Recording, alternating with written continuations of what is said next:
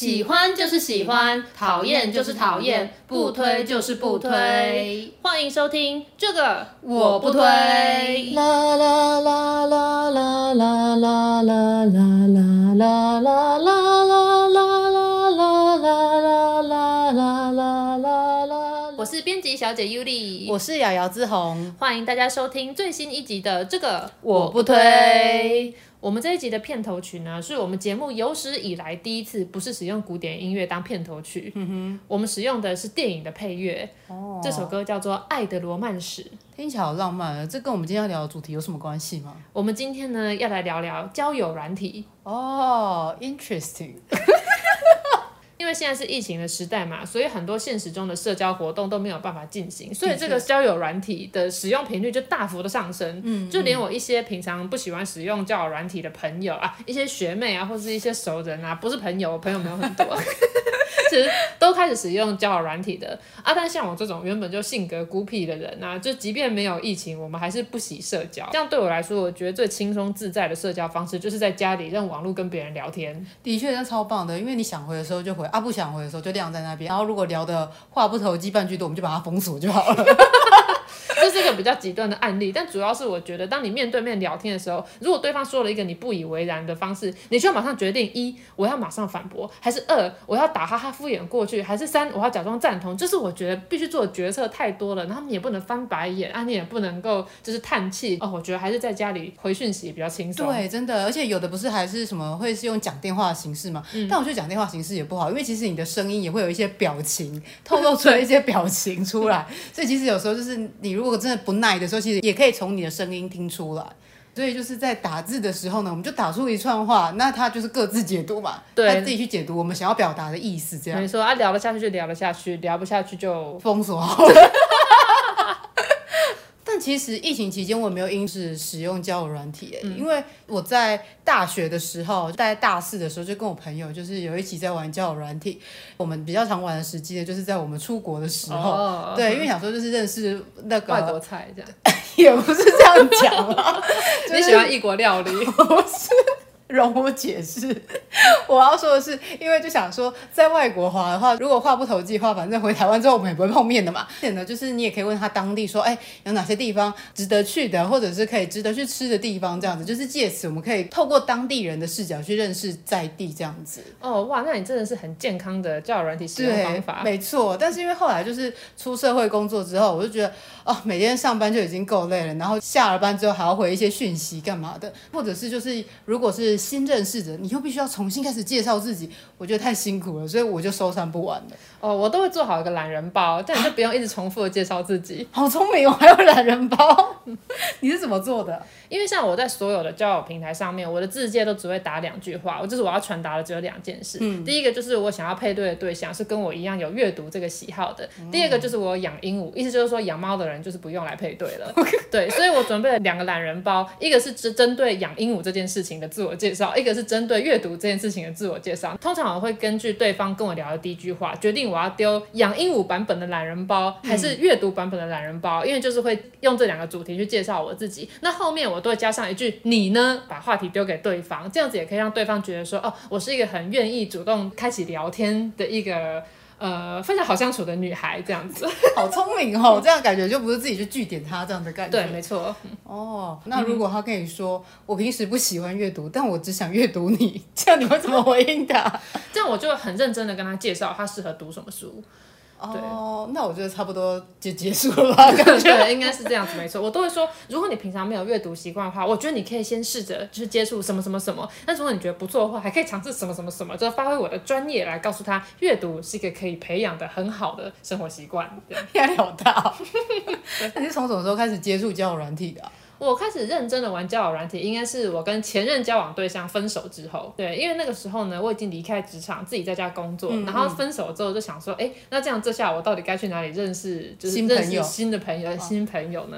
我那时候跑到我的一个朋友家里去抱怨，嗯、然后因为我在抱怨的时候，朋友的妈妈刚好回来，她就有听到我讲这些。那我朋友的妈妈她有一个助理，那那个助理的姐姐就是大概三十几岁，然后她的人生目标之一就是希望可以结婚。可是呢，那个助理姐姐却因缘际会跟交往多年、论及婚嫁的男友分手了。哦，好，所以她就是大受打击，还发生过试图要自杀，但是被救回来这种非常戏剧化的崩溃事件。嗯。因为发生了这件事情之后，他后来好像就是痛定思痛，就觉得既然我的人生目标是要结婚的话，嗯、那我要采取一个更积极的作为。所以根据朋友妈妈的描述，是那个助理姐姐，她就是下载了交友软体，嗯、那个交友软体叫做派爱族 Pairs。哦、然后因为那个软体本来就是一个，就是好像很认真要以结婚为导向的嘛，就是等于是线上相亲的概念。对，就没错，真的很认真的。所以那个助理姐姐就是她先在派爱上面就是一直疯狂的配对，嗯、然后就大概配对到三十个人。那三十个人之后，她就是开始跟他们聊。天，然后又筛选出二十个人，好像比较有话题可以聊的。好像在做什么学术研究？对，因为他们就在学术机关工作，哦、所以他们就使用这种态度在用交友软体。他从三十个人里面就筛选出二十个比较有话题的，就是稳定跟他们聊天。嗯、然后从这二十个人之中又筛选出了十个特别有话聊的，去加 Line。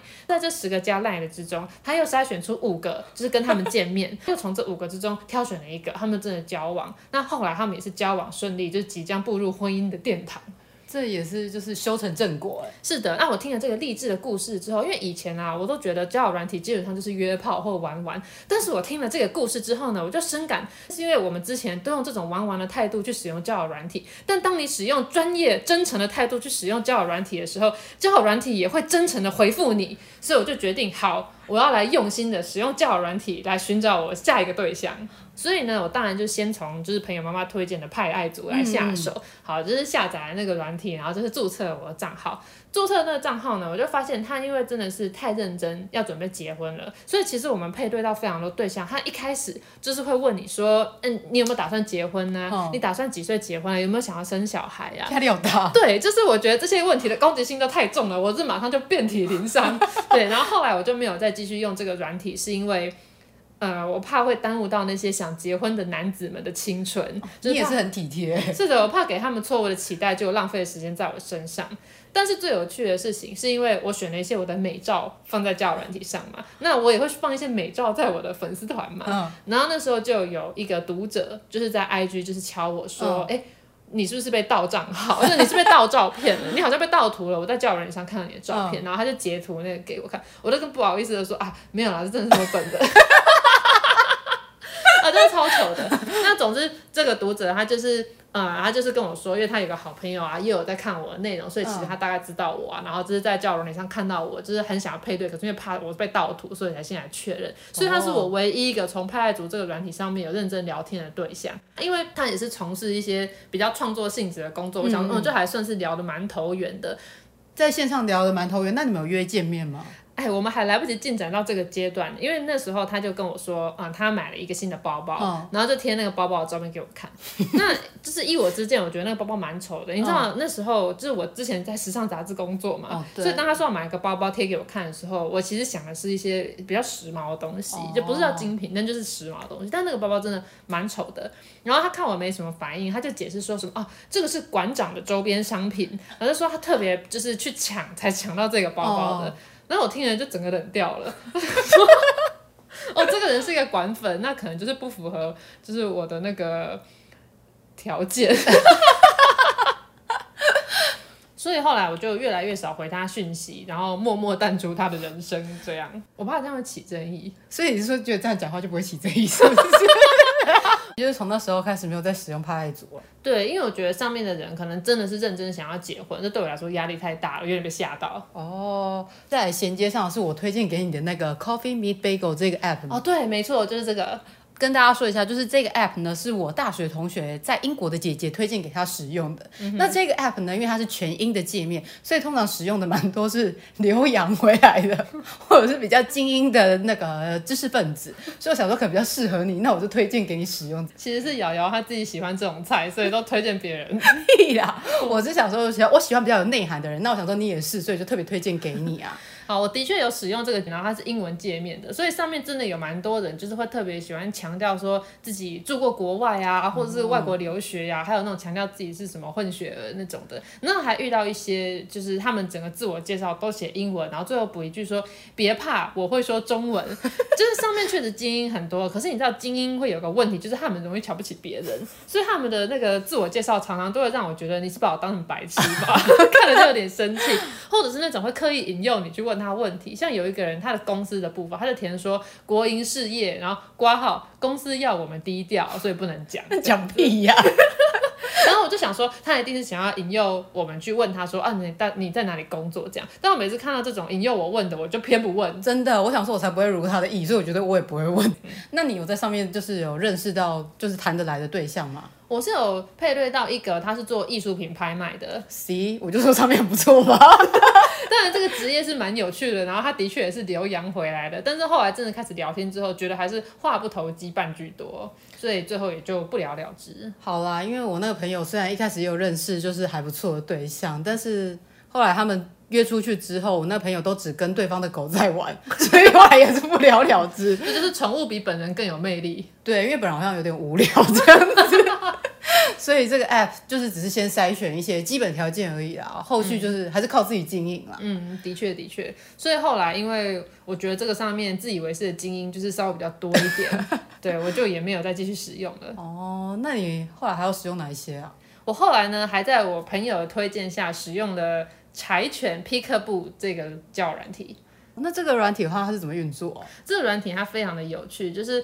呃，它其实是主打说它不是一个外貌交友的软体，oh. 也就是说，当你配对到这个人的时候，你一开始是看不清楚他的照片，就是他会这样误误处理，然后你会看到一些他的条件，然后或者是就是你会给对方评分，就是你看他的条件，嗯、你可以看要给他三颗星、四颗星、五颗星。那当对方给你的星等就是跟你给他的差不多，就是都是高等的话，oh. 你就会配对到。那你配对到之后，你其实还是不知道对方长怎样，你必须透过你们的聊天互动，然后就会慢慢解锁对方的长相。那是要怎么样解锁？是说你们聊越多对话的话，就是他的脸就会越来越清楚吗？就是我记得他是聊越多，然后他就出现一些小游戏，例如说你回答一个问题，就是他可以选一个问题来问你，可能例如说就是你最喜欢吃什么料理，然后如果你也回答了，就等于是你们有互动，他就可以解锁，然后就是一步一步的解锁。哦、那其实这个软体的利益非常的良好，就是希望大家不要一开始就是看脸就给对方就是打分数这样子。那可是我觉得有个非常大的问题，就是你知道交友软体嘛，它毕竟就还是一个看脸的地方，那所以就常常会发生，就是你聊。聊一聊，然后等你们终于解锁对方照片的时候，哎，对方就消失了，或者是说，就是本来聊一聊觉得很有好感，就一看到对方的照片就觉得啊没兴趣了。就是其实我觉得他比直接看脸的交友软体更残酷，真的，因为你已经都跟人家交心了，结果后来就会看到长相，对，就发现不是自己的菜，然后就会嗯就会发生一些纠纷，或者是就有一些伤心的事情。哦，所以那这个软体你用多久啊？其实这个软体我用蛮久的，因为毕竟可能一开始确实因为没看到脸，就会想要多跟对方聊天，嗯、所以就是有聊一些宠物啊，嗯、还有一些就是读研究所啊之类的话题。对，但是后来就是都不了了之。但不是只有我在挑对方外表啦，就是也是有对方看到我之后，他就是啊整个就消失了，所以我也不晓得是怎么一回事。所以你在 Peekaboo 上面有遇到就是比较聊得来的对象吗？其实是有，就是有遇到还蛮有话聊的，嗯、后来也也有加了 IG，就是到现在就还是朋友这样子。但是因为他长期定居美国，所以也不是一个适合发展的对象啊。不过我想说，既然他是个留洋的精英，那为什么我在 Coffee Me Bagel 上面没有划到他呢？还是是因为他的长相，让你在一开始的时候就把他划掉了？所以你看 Peekaboo 还是有它存在的必要 啊。对，说的也是。对，让你有跟别人交心的机会。嗯，对。啊，怎么办？自己录完会不会有人以为我是那种外貌协会的台女？是吧？你是吧？毕竟就我认识你以来，你的第一任男友颜值也都有一定的水准。哦，你真的是嘴巴很甜。你是担心他们有在听这个节目是吗？对，我想说就是希望还是维持一些友好关系。对，所以呢，当时我因为就是抱怨了这个柴犬看不到脸的这个问题呢，嗯、我的一个外貌协会的朋友，他就推荐我使用圆圈这个软体。哦，这个软体有没有听过？圆圈它好像稍微比较冷门一点，因为蛮多人没听过。它就是缘分的缘，然后圈圈的圈。它之所以会叫这个名字，跟它的配对机制有是有关系的。因为像它就是每天会给你好几组人让你圈选，嗯，例如说它可能给你 A 男跟 B 男，然后呢你就要从这两个人里面选出一个，而且它一开始是不会让你知道他的其他资讯，就只看得到他们的脸，哦、所以你真的就只能从 A 男跟 B 男之中选那个长相你比较喜欢的。那你选了之后呢，他会再给你 A。A 跟 C，然后如果你在 A 跟 C 之间，你依然选择了 A，你就可以再进入下一个阶段的配对，可能就是 A 跟 D 这样子。嗯、然后你如果又选择了 A，然后它就比较有可能跟 A 配对到。那它总共就是有四个阶段的这种圈选。那如果你跟这个 A，你们都在这种圈选的阶段中圈选了对方，嗯、所以你们就有可能会配对到。那我之所以说这是一个很看脸的。的交友软体是因为它第一阶段你只看到他的脸，第二阶段你只看得到他的脸跟一些很基本的资讯，例如姓名跟年龄这样子。嗯、那第三阶段你也是只看到他的脸跟一些很基本的，就是地点啊，反正他每一次揭露的资讯都非常非常的少，嗯、所以基本上他就是看脸。那这样子听下来，感觉这蛮符合你的需求啊。这个 app 有问题吗？我的问题是我常常从两个里面，我就是选不到一个。对，然后还有另外一个问题，就是因为因为它是主打，就是让你比较呃圈选到之后，因为是双方都选择了对方嘛，嗯、所以对方可能就会比较愿意真诚的跟你聊天。那那个时候啊，我就是都在通勤期间，就是在搭车的时候在滑这个软体。那你在通勤的期间滑这个 app，不会怕别人都觉得你好像很缺爱的感觉吗？对，我就是很怕被旁边的乘客发现，所以我那时候还特别把我的手机拿去贴了那种防偷窥的保护贴，对，我就很怕被旁边的民众看到我就一直在滑交友软体，而且这个滑完还换下一个这样子。那你在上面有就是认识到就是真的想要聊的对象吗？我有遇到他，仿佛真的很想跟我聊，但我却没有跟他聊的机会，是因为我都在通勤的时候圈选嘛，嗯、所以我配对到之后，我人就已经到公司了，我就把手机放在一旁哦，嗯、就开始工作啊、画画什么的。然后后来就是等我忙完之后，我才会再次看手机。然后那时候我就看到有一个我早上圈选到的，他就早上传说你好在吗之类的。然后因为我就在忙，所以我就没有回他。嗯、然后中午就又问了一次说 hello，就是你在吗之类。然后我就还是没有回他。然后后来我就看到到晚上的时候，他就传说。我懂了，你很忙，没有空可以好好聊天。那显然你并不符合我要求的条件，我们就不要再聊了，拜拜。好凶哦！对，我想说哇，好凶哦！我又不是就是不故意不回你或什么啊，我就是在忙啊。所以你是不是太闲了？这样一直在逼我回答你，而且那是一个一到五，就是它是工作日，不是周末。嗯、所以后来就觉得，嗯，好像也还好。哦，那这样子圆圈之后，你还有继续使用其他的 app 吗？哎，我就是发现，不管是柴犬这种看不到脸的，还是圆圈这种只看脸的，都有点矫枉过正，所以我最后就是回归 Tinder。哦，可是 Tinder 不是后来就是都变得比较像是约炮的软体了吗？对，我原本也是这样想，但是想想我最一开始说了那个我朋友妈妈的助理，就是当你真诚的对待交友软体，交友软体也会真诚的对待你，所以我就觉得虽然 Tinder 就是大家都说它是用来约炮，但是呢，反正就是小心筛选，总是还是会找到一些可以聊天的对象吧。嗯。所以我那时候就是重新打开了我的 Tinder，然后就是换了一些照片什么，就开始一直滑。那当然，我觉得 Tinder 它是所有交友软体里面，我觉得它的界面还是最好用，啊操作起来最直觉，嗯、就是你看得到照片，你同时也可以看得到详细的介绍，没有那种就是莫名其妙的互动游戏啊、闯关啊才能看到对方的那种。我觉得它还是一个比较好用的设计。那唯一的缺点就是，就是它操作上太直觉了，导致我有时候会不小心就是 dislike 一个我喜欢的人，或是一个我不喜欢的，我就不小心右滑，然后就把它就是配对起来了，那真的很困扰。我之前也曾经这样，就是因为它那个就感应有点太灵敏了，然后就直接动到，或者是就是原本就是在看看到一半，然后就刚好有人传讯息，然后在切换 app 的期间，然后不小心上滑，就变 super like 他，我怕他觉得我好像真的很喜欢他一样，超尴尬。对，就有时候操作太方便也是一个问题，不小心看错，然后就按到 super like。哎，但我记得你现在的交往对象不是也是你在 Tinder 上面认识的吗？对，但这个过程真的有点一波三折，因为那时候他 super like 我，所以就会跳出来嘛。Oh. 那那时候我就看到这个人，就说：“哎，就是这长相就是还蛮有眼缘的，蛮好看的意思吧？”对。然后呢，我就来看一下他他列的条件是什么。然后我就看到他写说想要认识可爱又有才华的。看到这边我觉得嗯，可爱又有才华，完全符合我 的吃货。然后我看到这一句就想说嗯，但是我觉得我吃东西不挑，就是我就是。对饮食没有那么大的要求，好像不算是吃货。屁呀、啊，你吃东西超挑的好不好？真的，我想起以前那时候我们在出版社的时候，我每次看你吃东西都吃很少，就想说，哎呀，你可能就是因为这样，所以才可以这么瘦。嗯、但是呢，后来我们一起去日本员工旅游的时候，有就刚好有一餐呢是吃红酒炖牛肉，嗯、然后那个红酒炖牛肉真的很好吃。那一天他比我还快把他碗里面的东西都吃完，而且分量蛮大的。我就才知道，原来。他不是说什么就是小鸟胃，他只是因为很挑嘴，喜欢的东西他才吃，他不喜欢的东西他就不吃这样子。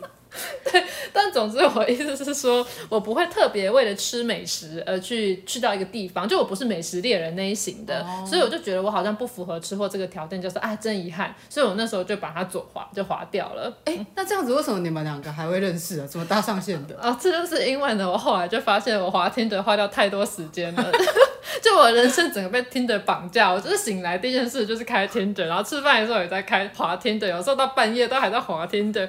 然后我那时候因为就有一些案子在忙，我就想说啊，这样下去不行，所以我就是把我的 Tinder 关掉，就把账号关掉这样子，然后就是没有在有一阵子就没有再滑。那后来我那个专案忙完之后，我就重新把我的账号打开。嗯。那因为当你关掉账号又重新打开的时候，它等同是会呃帮你重新配对一次。嗯。所以这个时候呢，就是我现任男友他就又跳出来，他就是再一次 super like 了我一次。哦，他好有心哦。对，我那时候，对我那时候就想说，哇，他连续两次都 super like 我，然后我那时候就还是想说，但我就不是吃货啊，但我就还是想说，好，那就我就又滑了。Sarah 然后后面的故事大家都知道啦，在我右滑他的之后，隔了一天，我们就去摆摊，就是也就是我们去问完塔罗，然后过了几天之后，我去摆摊画四言会，然后他就直接到这个摊位上来找我了，然后跟我相认说他就是那个 Tinder 上面的那个谁谁这样子。嗯嗯嗯。所以由此可见，第一就是印证了我说，当你真诚对待交友软体的时候，交友软体也会真诚的回复你。那再来就是呢，当你跟这个人真的有缘分的时候，即便你前面把你 Tinder 删掉，或是你就是 dislike 他。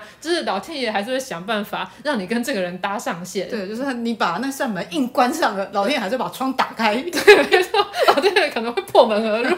对，缘分来了，你挡也挡不住。对，所以这就是我的 Tinder 故事。好，故事说到这边呢，我的交友软体之旅总算是告一个段落了。终于，对，我再也不用半夜在那边滑 Tinder，也不用在通勤时间在那边圈选对象了，回归了一个平静的生活。嗯，那这样子说了这么多，那你到底推不推？就是交使用交友软体去认识对象？